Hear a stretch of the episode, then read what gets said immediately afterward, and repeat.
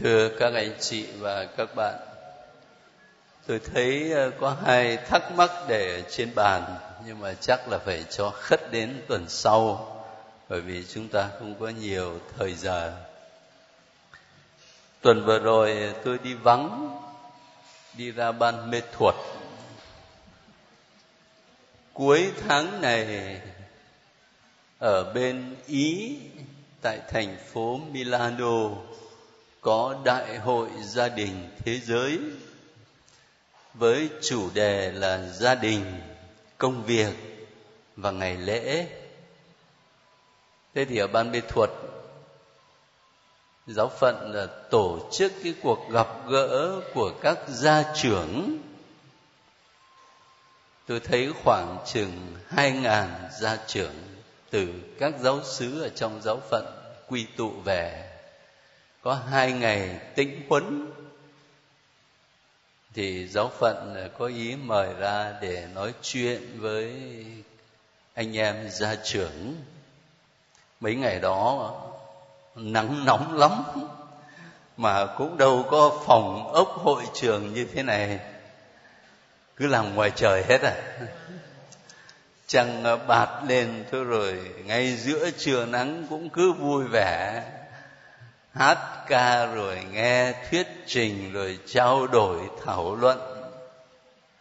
Rất là phấn khởi.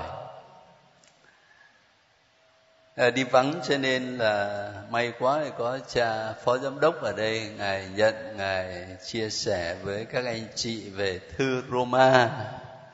Hôm nay coi như là chúng ta chấm dứt thư Roma này. Thế thư Roma thì à, tôi có nói với các anh chị từ đầu đó là một lá thư quan trọng về mặt giáo lý. Và cụ thể là chúng ta đã dành khá thời giờ để mình đọc một số đoạn quan trọng về giáo lý, chẳng hạn như là về khả năng nhận biết thiên chúa qua vũ trụ mà thiên chúa tạo dựng. Rồi về tội nguyên tổ rồi về ơn công chính hóa, rồi về phép rửa, rồi về chúa thánh thần. Rất quan trọng về mặt giáo lý. Thế hôm nay chúng ta bước vào chương 12 cho đến chương 16 đó, có thể gọi là phần thực hành. Khuyến thiện, khuyên nhủ. Nếu mình tin vào Đức Giêsu Kitô như thế đó, thì mình được mời gọi sống như thế nào? Thực hành. Thế cho nên bây giờ chúng ta bắt đầu bằng cách mời các anh chị lấy chương 12 đọc chung với nhau từ câu 1 cho đến câu 3 mở đầu chương 12 xin lỗi, cho đến hết câu 2 thôi. Thưa anh em, vì thiên chúa thương xót chúng ta, tôi khuyên nhủ anh em hãy hiến dâng thân sống lòng thánh thiện và đẹp lòng thiên chúa. Đó là cách thức xứng hợp để anh em thờ phượng người. anh em đừng có rập theo đời này nhưng hãy cải thiện con người anh em bằng cách đổi mới tâm thần.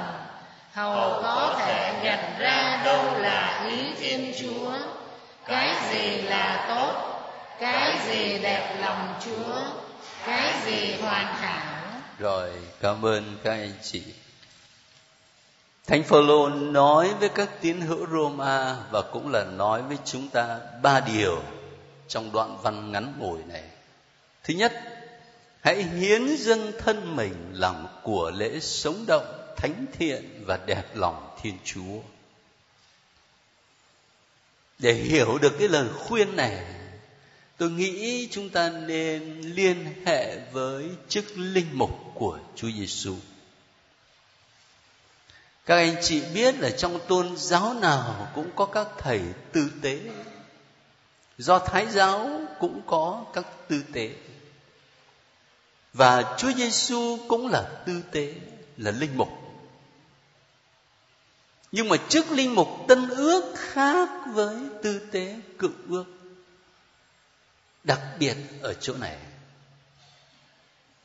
Các tư tế trong thời cựu ước, người ta hiến dâng của lễ lên thiên chúa là con chiên, con bò, con dê. Tất cả những của lễ ấy nó ở ngoài bản thân của tư tế. Cho nên tư tế có cầm con dao mà sát tế con bò và máu nó chảy lênh láng trên bàn thờ đi nữa, thì tư tế có đau không không đau còn Chúa Giêsu là linh mục, Ngài dâng của lễ cho Thiên Chúa Cha và của lễ đó là gì? Là chính thân mình của Ngài. Là chính con người và cả cuộc đời của Ngài. Cho nên khi chúng ta đọc thư Do Thái thì sẽ gặp cái câu này nói về Chúa Giêsu khi đến trong thế gian con đã thưa này con xin đến để thi hành thánh ý cha rồi khi ta đọc tin mừng Gioan thì sẽ thấy lời cuối cùng của Chúa Giêsu trên thánh giá là gì? Lạy cha, con xin phó sự sống con trong tay cha. Cho nên cả cuộc đời của Chúa Giêsu, cả con người của Chúa Giêsu là của lễ dâng cho Thiên Chúa Cha. Ở trong tiếng Latin người ta dùng cái từ là sacerdos victima. Chúa Giêsu vừa là linh mục, là tư tế và đồng thời là tế vật, là của lễ. Thế thì khi chúng ta chịu phép rửa tội, các anh chị biết rồi, là mình được chia sẻ chức tư tế, chức tiên tri và vương đế của Chúa Giêsu. Mình được chia sẻ cái chức tư tế sacerdos victima đó, cho nên mình được mời gọi để hiến dâng thân mình làm của lễ sống động, thánh thiện và đẹp lòng Thiên Chúa. Không chỉ dâng cái bên ngoài, mà dâng chính thân mình. Tôi cắt nghĩa rộng ra như thế để các anh chị à, hiểu sâu hơn những lời khuyên của thánh phaolô ở đây. Đó là điểm thứ nhất. Điểm thứ hai, thánh phaolô khuyên, đừng rập theo thói đời này. Cái thói đời mà lúc thánh phaolô viết cho các tín hữu Roma, đó là cái thói gì các anh chị xem phim, thỉnh thoảng có gặp cái hình ảnh của những phim giác đấu ở Roma không? Đấy là cái trò giải trí của dân Roma đấy.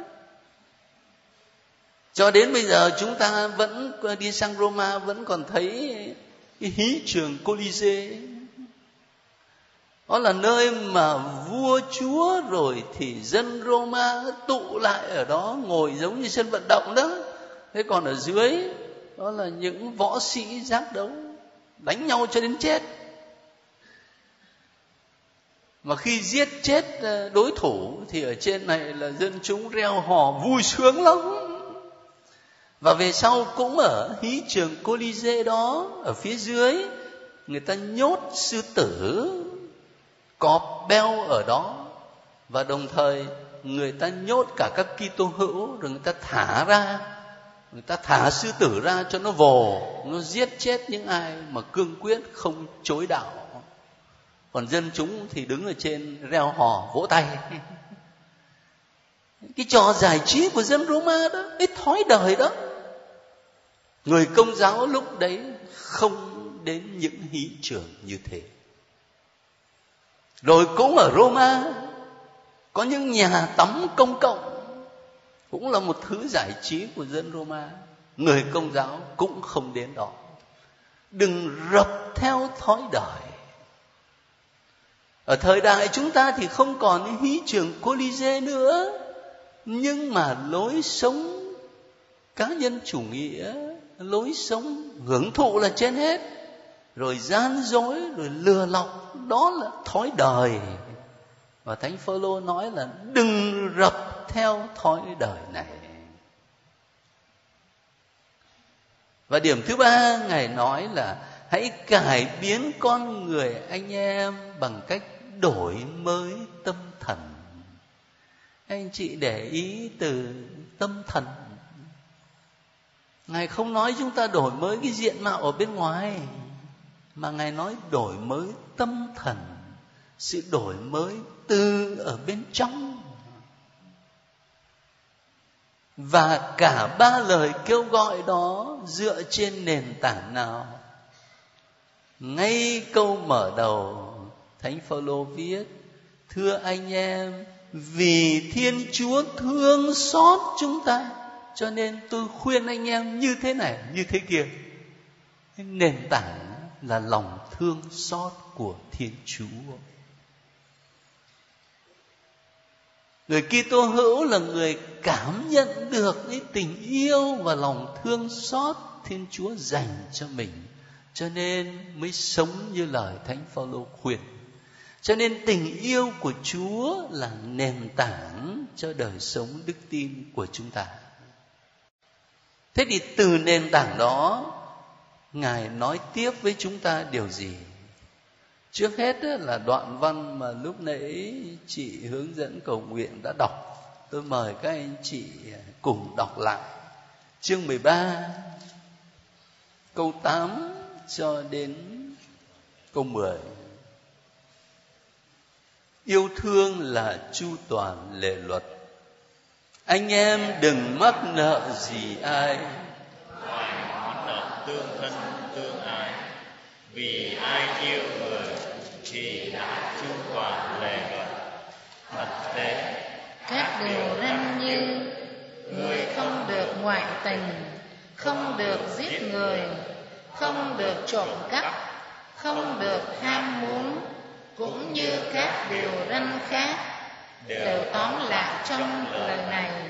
ngươi phải yêu người thân cận như chính mình đã yêu thương thì không làm hại người đồng loại yêu thương là chu toàn lề luật vậy.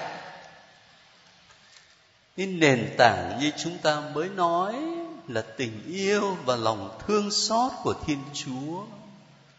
Thì từ nền tảng đó, tất cả mọi lề luật trong đời sống đức tin công giáo, trong đời sống người Kitô hữu nó quy về điều duy nhất này là tình yêu thương. Cái hay của thánh phaolô ở đây đấy. Ngài nhắc đến các thứ điều răn mà chúng ta đọc ở trong kinh 10 điều răn Đức Chúa Trời đó. Không được ngoại tình, không được giết người, không được trộm cắp, không được ham muốn. Mà tất cả chỉ quy về điều răn yêu thương thôi. Đoạn văn này làm cho ta nhớ đến cái cuộc đối thoại nào ở trong phúc âm nhỉ? Giữa Chúa Giêsu và một luật sĩ đó. Ông ấy hỏi làm sao? Thưa thầy, điều răn nào là điều răn trọng nhất? Bởi vì người ta thấy có quá nhiều lề luật, không chỉ có 10 điều răn Đức Chúa Trời mà còn nhiều luật khác trong do Thái giáo rồi người ta không biết cái nào là chính. Chúa Giêsu trả lời, hai điều răn mà hóa ra chỉ là một, mà cũng kết tụ lại điều răn yêu thương. Cho nên cái hay của thánh phaolô ở đây này, ngài giúp cho chúng ta thấy tình yêu là cốt lõi, là sợi chỉ đỏ xuyên suốt mọi lề luật trong đời sống đức tin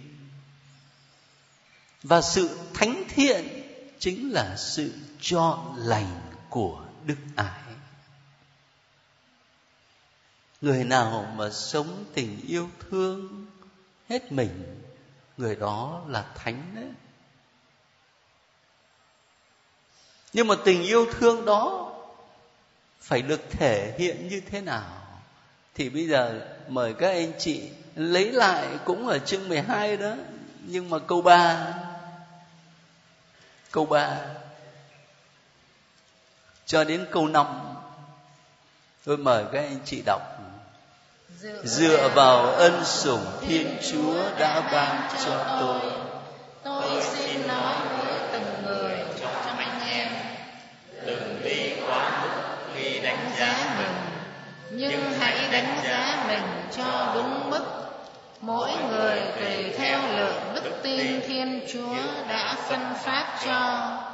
Cũng như trong một thân thể, chúng ta có nhiều bộ phận, mà các bộ phận không có cùng một chức năng. Thì chúng ta cũng vậy. Tuy nhiên, nhưng chỉ là một thân thể trong đức Kitô mỗi người liên đới với những người khác như những bộ phận của một thân thể chúng ta có những đặc sủng khác nhau.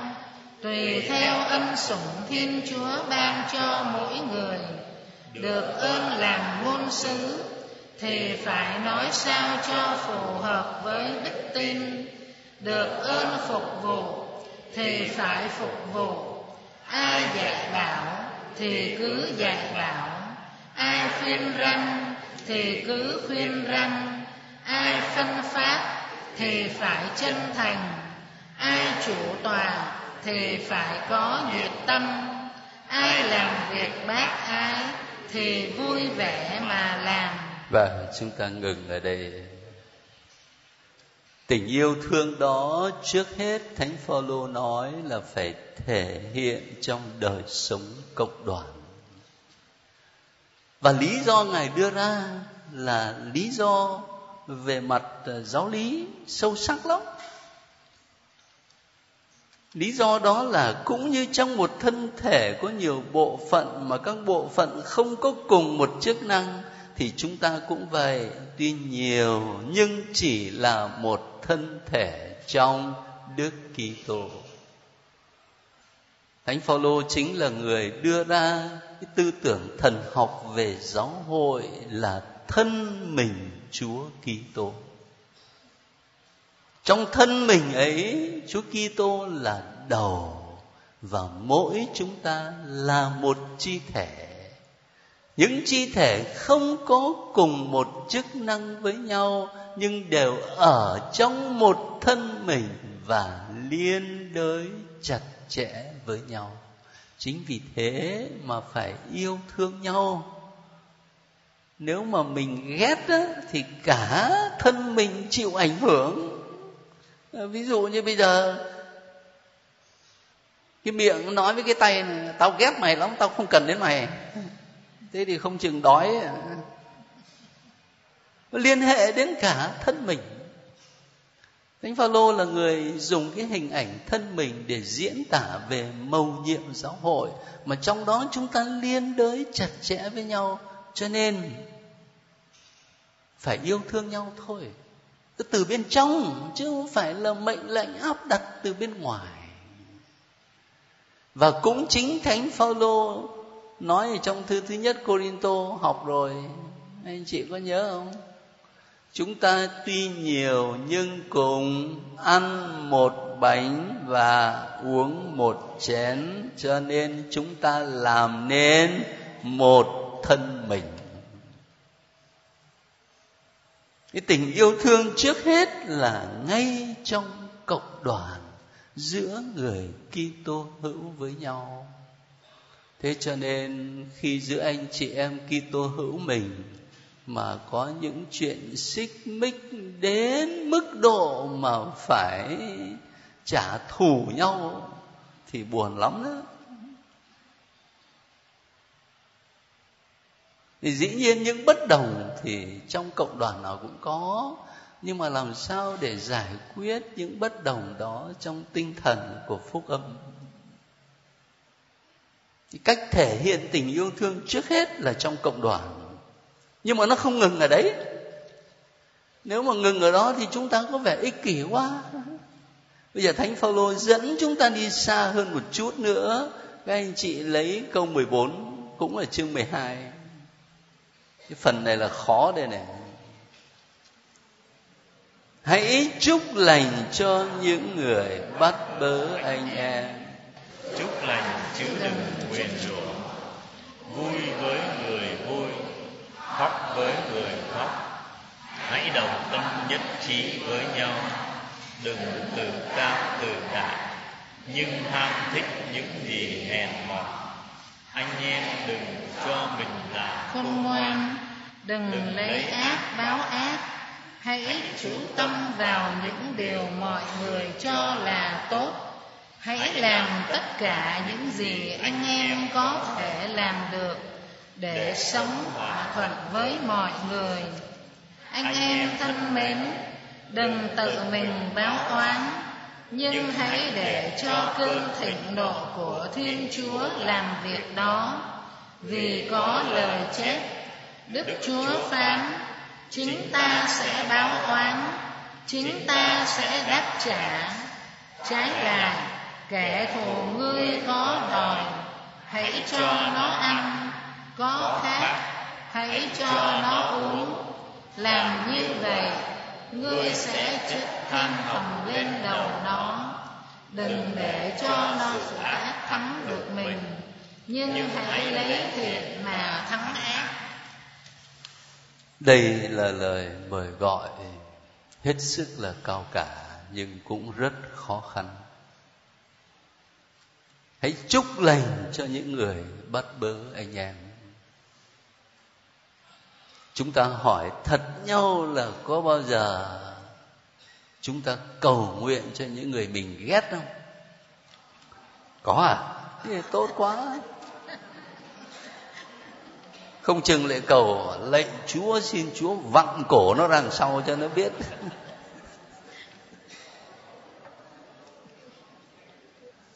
Hoặc là thánh phaolô nói, đừng để cho sự ác thắng được mình, nhưng hãy lấy thiện mà thắng ác. Khó lắm nhưng đấy chính là nét đặc trưng của Kitô giáo. Giáo hội chúng ta có rất nhiều vị tử đạo mà không chỉ trong quá khứ nhưng mà ngay ngày hôm nay vẫn có rất nhiều vị tử đạo trên khắp thế giới. Thế thì trong các tôn giáo khác cũng có những người chết vì đạo vậy. Và kể cả có những người vô thần, người ta cũng dám chết vì lý tưởng vậy khác nhau ở chỗ nào? Nếu có một điểm khác đó, nó khác ở chỗ này. Những người không có lòng tin vào thiên chúa giàu lòng thương xót người ta có thể dám chết cho một lý tưởng nhưng khi người ta bị giết chết lòng người ta đầy căm thù. Còn người Kitô hữu tin vào Thiên Chúa giàu lòng thương xót, thì dù có bị giết chết, tâm hồn vẫn đầy ấp yêu thương và tha thứ. Đấy là nét đặc trưng của các vị tử đạo Kitô giáo. Và người ta kính trọng người Kitô hữu cũng là ở đó người Việt Nam, công giáo chúng ta, hãnh diện vì Đức Cố Hồng Y Francisco Xavier Nguyễn Văn Thuận. Các anh chị đọc lại những sách vở của ngài, những tài liệu viết về ngài coi. Chịu tù tội 13 năm khổ sở như vậy đó, mà có bao giờ thấy ngài mở miệng ngài chửi bới ai hay là ngài tha thứ hết? Và thế giới kính phục ngài là vì vậy. Ở thế kỷ 20 thì thế giới kính phục một nhân vật nữa không phải là Kitô hữu, ông Nelson Mandela của Nam Phi. Tù tội mấy chục năm trời. Rồi sau này làm tổng thống Nam Phi đấy nhưng mà người ta không kính phục ông ấy vì cái chuyện là ông ấy tài giỏi kinh tế hay là chính trị, mà người ta kính phục ông ấy ở sự quảng đại, bao dung và lòng tha thứ. Và ông đã nói cái kinh nghiệm của ông là, tôi bị nhốt trong nhà tù nhỏ bé này mấy chục năm.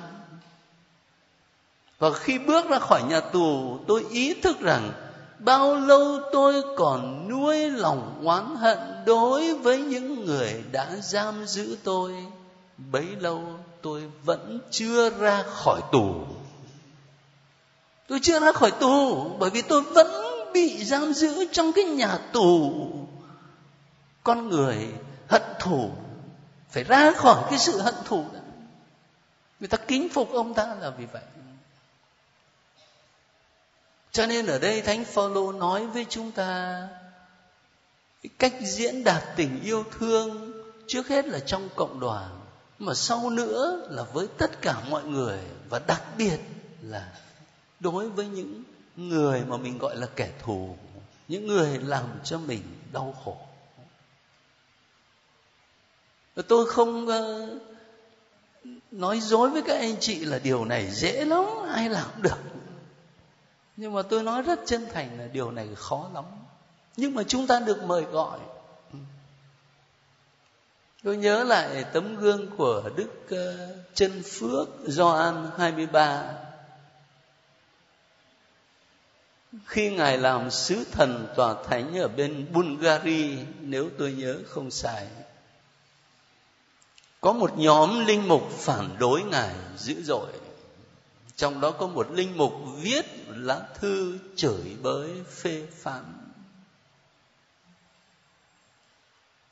Thế rồi sau khi ngài rời bulgaria ngài về italia, làm hồng y giáo chủ venice, rồi cuối cùng làm giáo hoàng. Thế khi mà ngài làm giáo hoàng, thì có đoàn hành hương từ Bulgaria đến, trong đó có cái ông linh mục ngày xưa đó, ông viết thư, ông phê bình ông linh mục này ông, ấy, ông sợ lắm. Ông bảo bây giờ ông làm giáo hoàng rồi mình mà gặp thì chết. Đến khi phái đoàn đó gặp đức giáo hoàng thì đức giáo hoàng rất là vui vẻ. Và ngài lại còn ngỏ ý muốn gặp riêng cái ông linh mục kia nữa.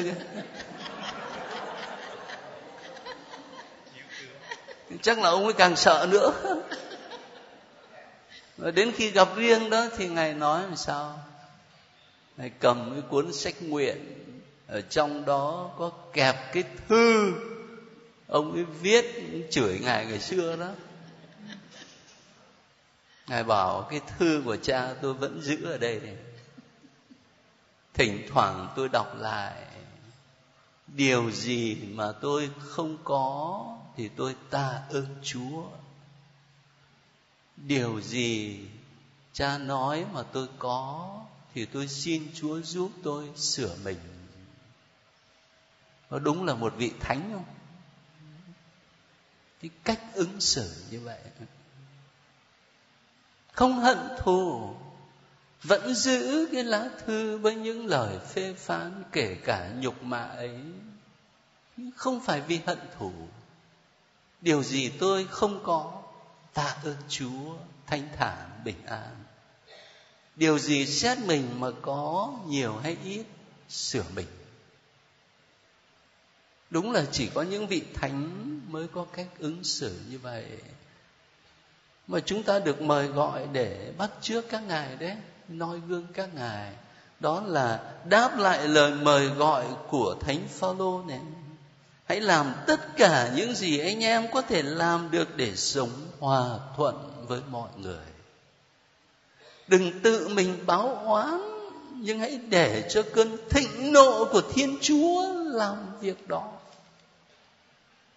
Và cái câu ở phần cuối này, rất là độc đáo. Kẻ thù có đói hãy cho nó ăn, khát hãy cho nó uống. Làm như vậy ngươi chất than hồng lên đầu nó. Cho nên tình yêu mà thánh phaolô mời gọi chúng ta diễn tả đó là từ cộng đoàn cho đến tất cả mọi người. Thế bây giờ, cái điểm kế tiếp đó, vậy đâu là những đặc tính của một tình yêu chân thật? Cái tình yêu mà thánh phaolô nói là lòng bác ái không được giả hình, giả bộ. Đây là châm ngôn của đức cha Louis Phạm Văn Nẫm, giám mục phụ tá giáo phận chúng ta đó, ngài đã qua đời. Khi làm giám mục thì ngài chọn cái câu khẩu hiệu caritas non ficta, tình yêu không giả hình, giả bộ, mà phải là một tình yêu chân thật. Cái tình yêu chân thật đó trước hết, nó được biểu lộ qua sự khiêm tốn. Ở trong đoạn văn, các anh chị đã đọc, cho nên tôi không mời các anh chị đọc lại nữa. Thánh phaolô viết thế này. Hãy đồng tâm nhất trí với nhau, đừng tự cao tự đại, nhưng ham thích những gì hèn mọn. Anh em đừng cho mình là khôn ngoan ở một chỗ khác, ngài viết, đừng đi quá mức khi đánh giá mình, nhưng hãy đánh giá mình cho đúng mức. Mỗi người tùy theo lượng đức tin thiên chúa đã phân phát cho. Khiêm tốn. Người có tình yêu chân thật là người khiêm tốn. Và các anh chị biết, các nhà đạo đức định nghĩa khiêm tốn làm sao không? Thỉnh thoảng chúng ta được người khác khen, bảo, trời ơi, hay quá. Thế thì mình sẽ trả lời ngay, bảo, đâu có dám. Thế nhưng mà trong lòng thì sướng rên. Ờ, ngược lại, nếu mà có ai đó người ta đến nói một cái khuyết điểm gì đó của mình là mình sừng sộ lên, phản ứng liền, đấy có phải là khiêm tốn? Các nhà đạo đức họ định nghĩa rất đơn sơ. Khiêm tốn là sự thật. Humanitas veritas est. Nghĩa làm sao? Khiêm tốn có nghĩa là sống đúng với sự thật về mình thôi. Nếu chúa ban cho chúng ta ơn này khả năng nọ, mình nhìn nhận nhưng mà đồng thời mình nhận biết rằng tôi được khả năng ấy, ơn ấy chẳng phải tự tôi, mà là do chúa ban cho, để phục vụ, để làm việc thôi. Và nếu mình có một khuyết điểm nào mà người khác chân thành giúp mình thấy khuyết điểm đó, nhìn nhận sự thật, đấy là khiêm tốn ít khi nào chúng ta nghe nói đến tình yêu mà lại nhắc đến khiêm tốn. Nhưng mà đây thánh phaolô giúp mình thấy được điều đó. Trước hết là khiêm tốn. Kế đến đó là không vội vã xét đoán người khác. Nếu ờ, các anh chị lấy chương 14 đó, thì sẽ gặp ở câu 4 bạn là ai mà xét đoán người nhà của kẻ khác? Nó đứng hay nó ngã là việc của chủ đó. Nhưng nó sẽ đứng vì chúa có khả năng làm cho nó đứng. Cho nên người có tình yêu chân thật thì không vội vã xét đoán người khác. Có nhiều lý do để chúng ta không được phép xét đoán người khác. Chỉ có chúa mới là đấng có quyền xét xử. Khi mình phải lãnh nhận một trách nhiệm nào để phải xét đoán, để phải có một phán đoán mang tính quyết định về người khác. Ví dụ một giám đốc chủng viện. Phải có một quyết định dứt khoát về một chủng sinh, có tiếp tục con đường ơn gọi hay không?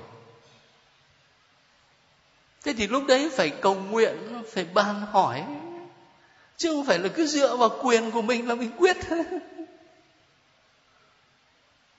Chính chúa mới là đấng xét xử tối hậu một lý do nữa khiến chúng ta không nên dễ dàng xét đoán người khác. Bởi vì mình không thánh thiện hơn người ta. Nếu các anh chị và tôi không vướng vào cái lỗi này, thì biết đâu mình lại có cái lỗi khác, phải không? Không ai là hoàn hảo ở trong cuộc đời này cả. Mình không thánh thiện hơn người khác. Và một lý do nữa không chắc là mình đã hiểu hết được mọi khía cạnh của sự việc. Có một điều gì xấu liên hệ đến một người anh chị em? Nhiều khi mình chỉ nghe nói lại không à chứ có trực tiếp mình thấy đâu. Trực tiếp mình nghe đâu. Chỉ nghe nói lại thôi. Và còn bao nhiêu những chi tiết liên quan đến sự việc đó mình không nắm. Vậy thì dựa vào đâu để mà xét đoán? Cho nên lời phúc âm rất cần cho chúng ta. Đừng xét đoán để khỏi bị xét đoán. Anh em đóng cho người ta đấu nào thì chúa sẽ đóng lại cho anh em bằng cái đấu ấy. Cái tình yêu chân thành sẽ không vội vã xét đoán người khác, mà trái lại tập đặt mình dưới sự xét xử của chúa. Đấy là điều mà chúng ta gọi là xét mình. Này. đặt mình dưới sự xét xử của chúa. Nếu ngày hôm nay chúa gọi tôi về với chúa, thì cái cuộc sống này chúa xét xử tôi ra làm sao? Nếu mà ta tập đặt mình trước sự xét xử của chúa như vậy đó, thì chắc chắn là nó sẽ giúp mình nhiều lắm để bớt xét đoán người khác. Thay vào đó là phải canh tân đổi mới bản thân của mình. Thế rồi điểm cuối cùng. Tình yêu thương chân thành. Thánh phaolô nói ở trong chương 15 đó đó là phải quan tâm đến lợi ích của người khác và tìm cách nâng đỡ. Quan tâm đến lợi ích của người khác chứ không phải là chỉ quan tâm đến lợi ích của mình. Tình yêu thương đích thực, theo kinh thánh đó, là hướng đến ích lợi của người khác và vì ích lợi đó mà chấp nhận hy sinh cả bản thân mình và đấy chính là thứ tình yêu mà thiên chúa tỏ hiện cho chúng ta. Như vậy thì căn cứ vào một vài tiêu chuẩn đó, thứ nhất này, khiêm tốn này. Thứ hai, không vội vã xét đoán người khác. Thứ ba, biết quan tâm đến lợi ích của người khác. Căn cứ vào những tiêu chuẩn đó các anh chị và tôi xét mình để xem là mình có sống với tình yêu thương thực sự mà Chúa mời gọi hay không. Để kết thúc ờ, giờ học kinh thánh ngày hôm nay, thì tôi mời tất cả chúng ta cùng đọc với nhau chương 15 từ câu 1 cho đến hết câu 6 rồi chúng ta đứng lên cầu nguyện bổn phận của chúng ta. Những người có đức tin vững mạnh là phải nâng đỡ những người yếu đuối. Không có đức tin vững mạnh, chứ không phải chiều theo sở thích của mình. Mỗi người chúng ta hãy chiều theo sở thích kẻ khác vì lợi ích của họ và để xây dựng. Thật vậy Đức Kitô đã không chiếu theo sở thích của mình. Trái lại, như có lời chép, lời kẻ hóa mạng Ngài, này chính con hứng chịu. Quả thế, mọi lời xưa đã chép trong Kinh Thánh đều được chép để dạy dỗ chúng ta. Những lời ấy làm cho chúng ta nên kiên nhẫn và an ủi chúng ta để nhờ đó, chúng ta vững lòng trông cậy. Xin thiên chúa là nguồn kiên nhẫn và an ủi, làm cho anh em được đồng tâm nhất trí với nhau.